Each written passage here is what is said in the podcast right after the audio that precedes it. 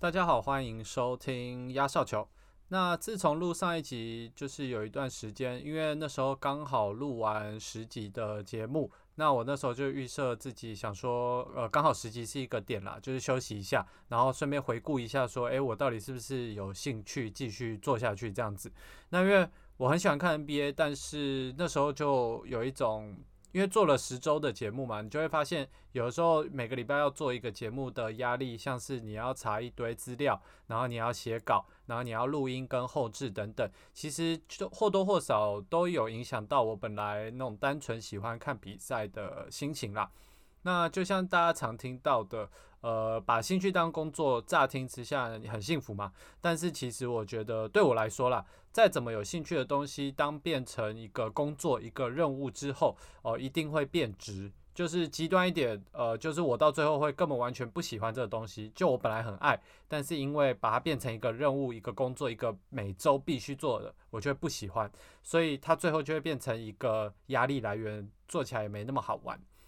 那呃，虽然讲这么多，但是在仔细思考之后，我还是认为，呃，我每个礼拜做一集的节目，那个压力我是可以承受的。而且其实正面一点想，我因为要录节目，我反而更加踏入 NBA 这块领域。然后因为像是呃，我开始研究很多球员的进阶数据，然后我也认识很多可能名气没有那么大的球员。因为本来我就是像一般的球迷一样，只会除了我自己支持那队以外，我根本。不太会去认识其他队的替补球员，但是因为要做节目，我每队的十五个人名单，甚至十八人或者他们 G 联盟的，我都要大概认识一下哦。然后我也开始研究球员卡，因为最近这个 NBA 球员卡很夯哦，价钱一直在创新高。然后呃，除了场上以外的事情，我也变得很会关心场下的事情。哦，因为很多呃，美国会发生的一些大的社会案件啊，像是之前这个黑人被枪杀，或者是在之前这个亚裔被歧视，其实 NBA 球员都会站出来讲话。那因为他们有站出来讲话，所以我也会连带的去关心一下这件事情到底发生什么事。所以我自己虽然人在台湾，但是就会有一种我跟美国社会很连结的感觉啦，就是。仿佛就是我活在那个氛围之下，那我觉得其实这样也不错啦，就是让我随时知道说，诶，世界上第一大国家到底在干嘛。那呃，接下来节目就是会尝试一点点不一样的方向哦，但是就是慢慢的改变，就是说，因为我每本来每周都会想主题去讲，然后呢。我可能就挑一个或两个主题，然后我就会比较深入的去聊。但是，呃，我发现至少现在有在听的朋友，可能也不是跟我一样这么的这个 hardcore 硬核哈，这么关心 NBA 的人，关心到会去看进阶数据这些，可能就是呃，听众就只是想要听一些比较大的新闻，然后关心一下说，诶，联盟这周发生什么事情，他们也不需要呃很细的去分析说，像我之前分析太阳队怎么怎么样，为什么变得那么强。然后每个数据都拉出来看，这样子，所以我就会呃，接下来就想说，比较像是有一点点在播新闻时事的方式，就是会尽量多一些主题，然后会围绕在说，诶，我录节目那一周 NBA 发生的大小事，那我每一个主题都不会太深太深的去研究，所以你们大概每一周花二十分钟左右，你大概就可以知道说，诶。本周在 NBA 在联盟之中到底发生了什么事情？那如果你们呃可能平常有在跟身边朋友聊天，或者你没有跟他们聊，但听到他们在聊，你大概也可以这个比较跟得上话题啦。好，那我们就开始聊一下本周在 NBA 发生的大小事。欢迎收听压哨球。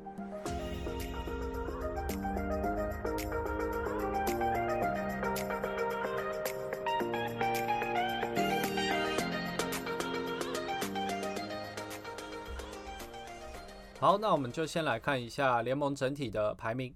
哦，先从东区开始，目前东区战况，呃，依旧是篮网七六人公路三队在金字塔的顶端。那原本第一的七六人在连输四场之后，就掉到了第二。哦，目前差篮网一场到半场的胜差，而公路则是以两场胜差紧追在后。那东区的前三名跟第四名之后的球队开始有一段明显的落差了，就是前三名是一个领先集团，那第四名之后就是另外一个这个第二集团哦。第四名目前是尼克队，那他们跟第三名胜差就差了五场胜差，所以要在剩下的赛季追回这五场其实不太可能哦。所以前三名基本上就已经确定是那三队了。那尼克之后依序就是老鹰、塞尔提克、热火、黄蜂跟第九、第十的六马跟巫师。哦，那值得注意的是，第四到第八名其实差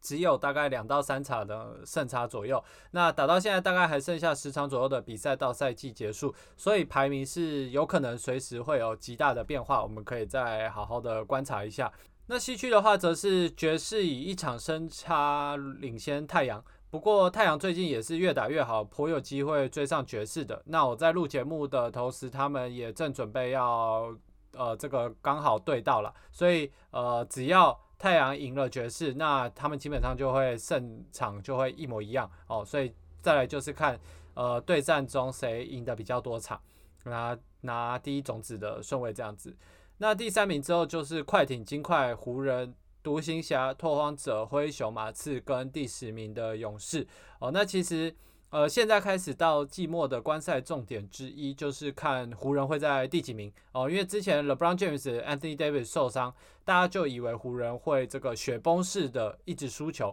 结果他们还是有维持一定的水准哦，只掉到第五，这个要归功于他们的防守，因为他们进攻效率变低很多，但是他们的防守是有维持住的，所以靠他们的防守，他们是没有排名掉太多。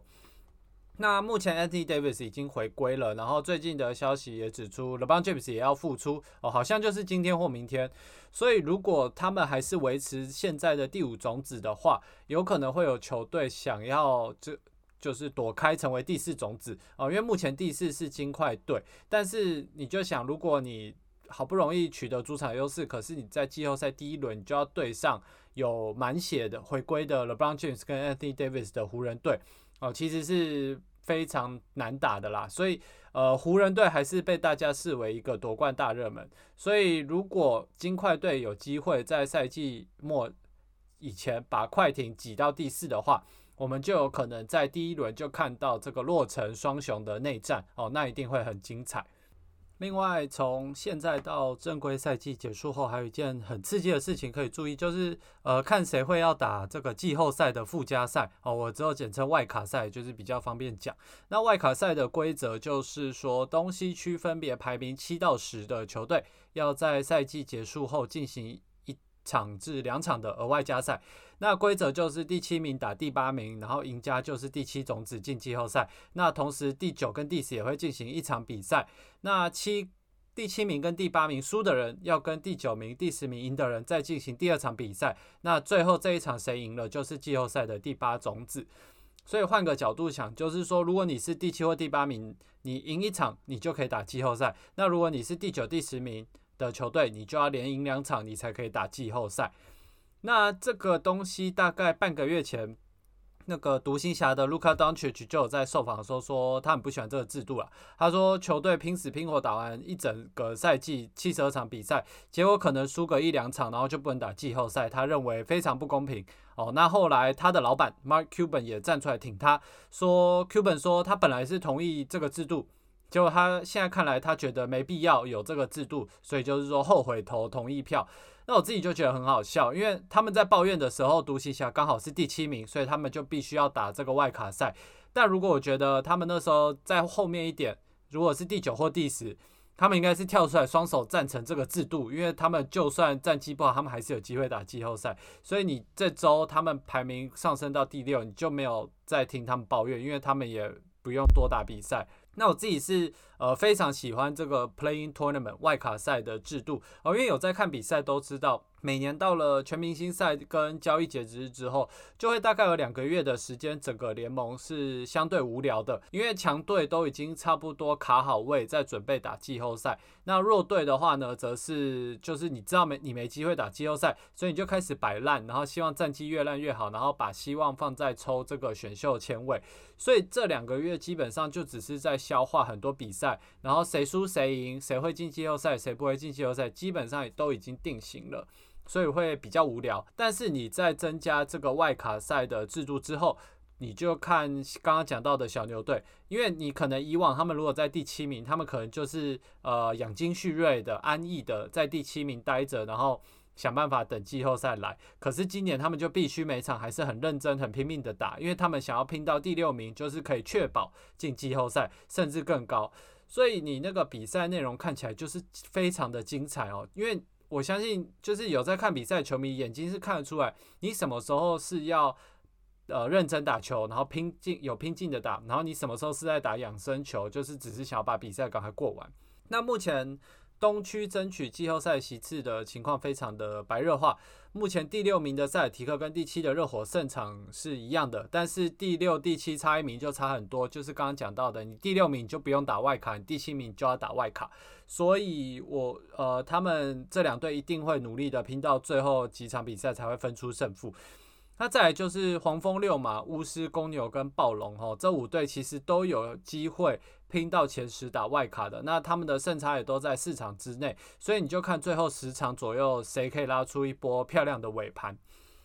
那西区的部分也是竞争激烈，因为除了目前第十一的鹈鹕队，哦，离第十名有一小段差距以外，但是还是有机会的。那第六、第十。都在三点五场以内，所以呃，你如果像我刚刚讲到鹈鹕队突然拉出一波连胜的话，也是非常非常有可能打到第十名参加外卡赛哦。那如果呃西区里呃比较精彩，就是他们目前有机会参加外卡赛球队里面哦，有非常多的联盟代表性的球星，像是 Stephen Curry、j a m a r a n Zion Williamson、Damian Lillard、Luka Doncic 等。所以你如果在那一两场外卡赛看到这么多球星，出赛哦，而且是打那种 win or go home 的生死赛哦，一定非常非常的精彩，所以我蛮期待西区的外卡赛。那讲完联盟的概况，就这集想要多提一下，就是这几周周最火热的球队，那就是纽约尼克队。那他们在礼拜一输给太阳队之前，打出了惊人的九连胜哦，那排名也因此上升到东区第四名。那你要了解他们打出九连胜这件事情多惊人，就要先稍微讲一下尼克队的背景哦。他们是联盟中最值钱的球队，那最值钱并不代表最强嘛，但是就是市价最高哦。原因不外乎就是因为它落在全美最热闹而且最具代表性的城市，这个 The Big Apple 纽约市。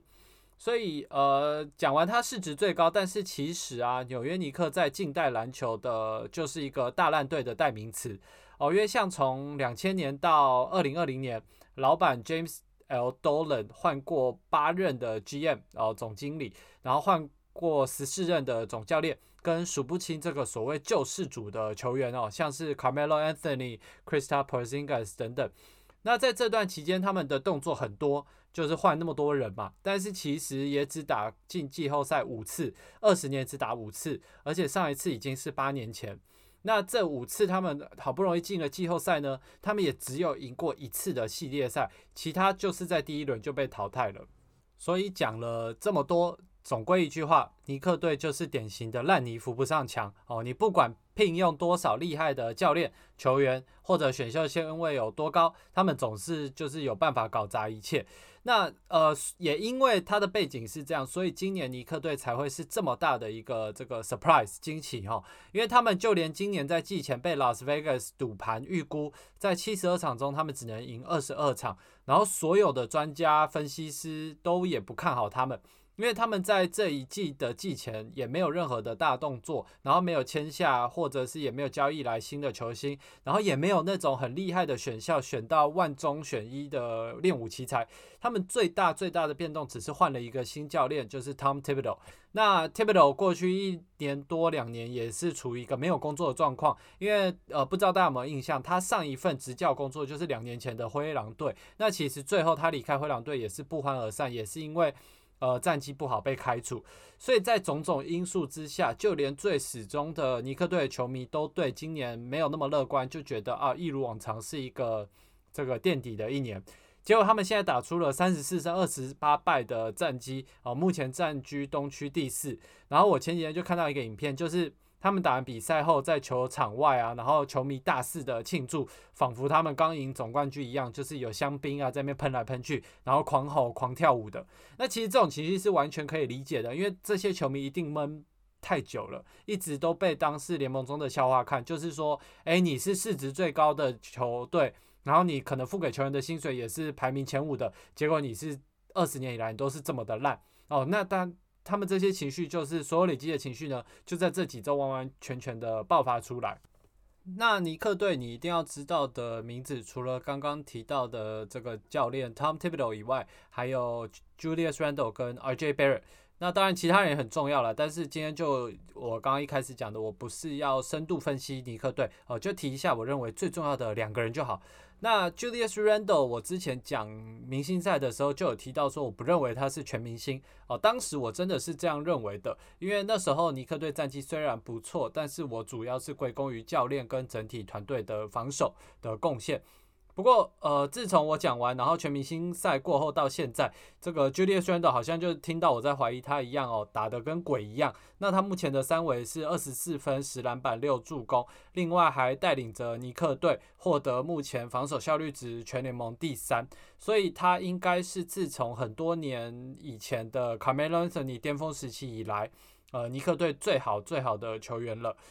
那另外一个尼克队的核心就是 RJ Barrett。那 rjbarr 是二零一九年选秀的第三顺位，那时候就是排在 Zion Williamson 跟 Ja Morant 后面。那第一年在尼克时期，就是去年，他其实有点惨，再加上尼克队那时候整体的气氛很差，就是一直输球，然后阵容也瞧不定，教练也不太会带，所以根本不是一个适合新秀成长的环境。哦，我那时候就听到很多那种媒体在有点帮他抱怨了，就是说，呃，他表现不好是应该的，因为你不管把谁丢进去，那时候尼克队这么不好的气氛的环境里面，他基本上都长不太好的。那其实最让我惊艳的就是说，呃 rjbar 他敬业的这个态度啊，因为很多消息都指出，其实虽然我刚刚讲了他在这么的烂的一个环境中进入这个 NBA 联盟，但其实他的自我要求很高，所以他花很多时间在精进自己的技术。那这些努力的成果在这一季基本上都看得出来，因为他之前有一个很大的罩门是投篮，但是他应该是花了很多很多时间在那上面，因为你看他过去三个月他的三分球命中率有四成五哦，在所有投超过一百球三分球快两百位球迷球员里面，他可以排到前七名哦，第七名，所以是很厉害的。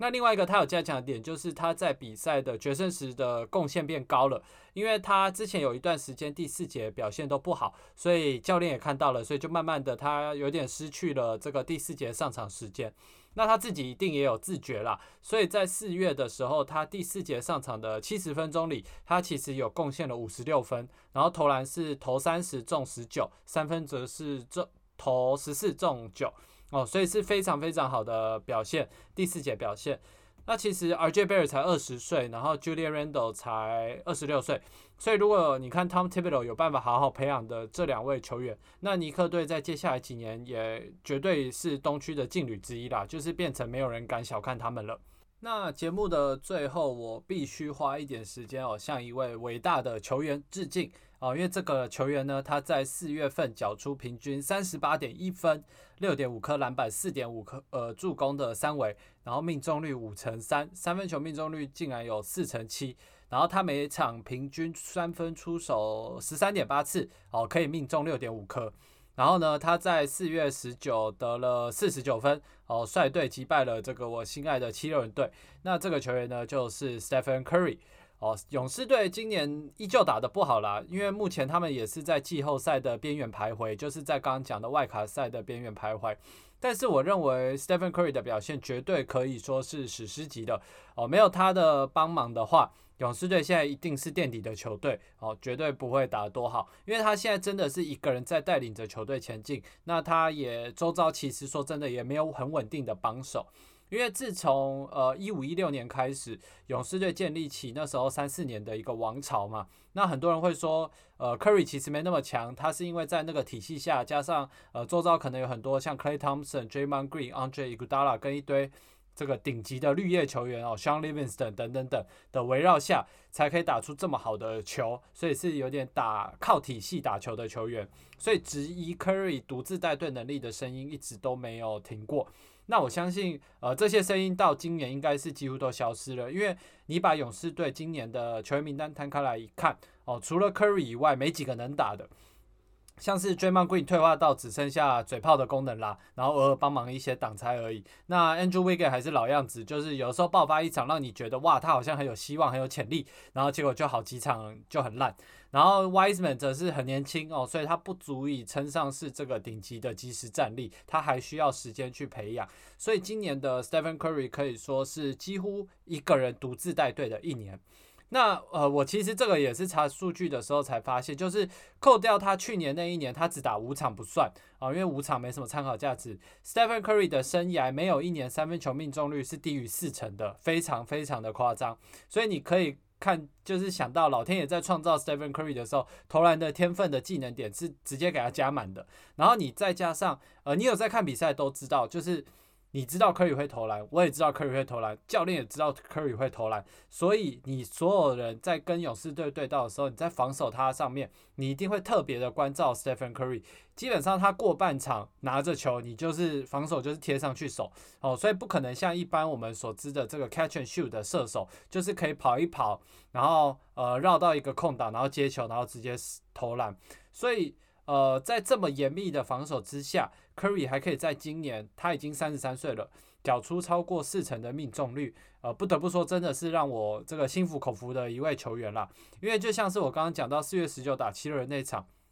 有超级超级多球，防守方也就是七人队都黏他黏得紧紧的，可是他总是有办法，就是从那么微小的空档找到一个空隙，把球丢出去，然后结果还进。哦，真的就是很像在打电动，你知道，把难易度调到最简单，然后你在五个人之之。间拔起来投篮，你还是会进，大概是那个感觉。那呃，Stephen Curry 目前也超过了 Bradley Beal，成为目前联盟的得分王。然后他的 MVP 声浪当然也越来越高了。虽然勇士队战绩呃有点太差了，所以他基本上不太可能得。但是他的个人表现绝对，我觉得可以媲美甚至超越他得 MVP 那两年的表现了。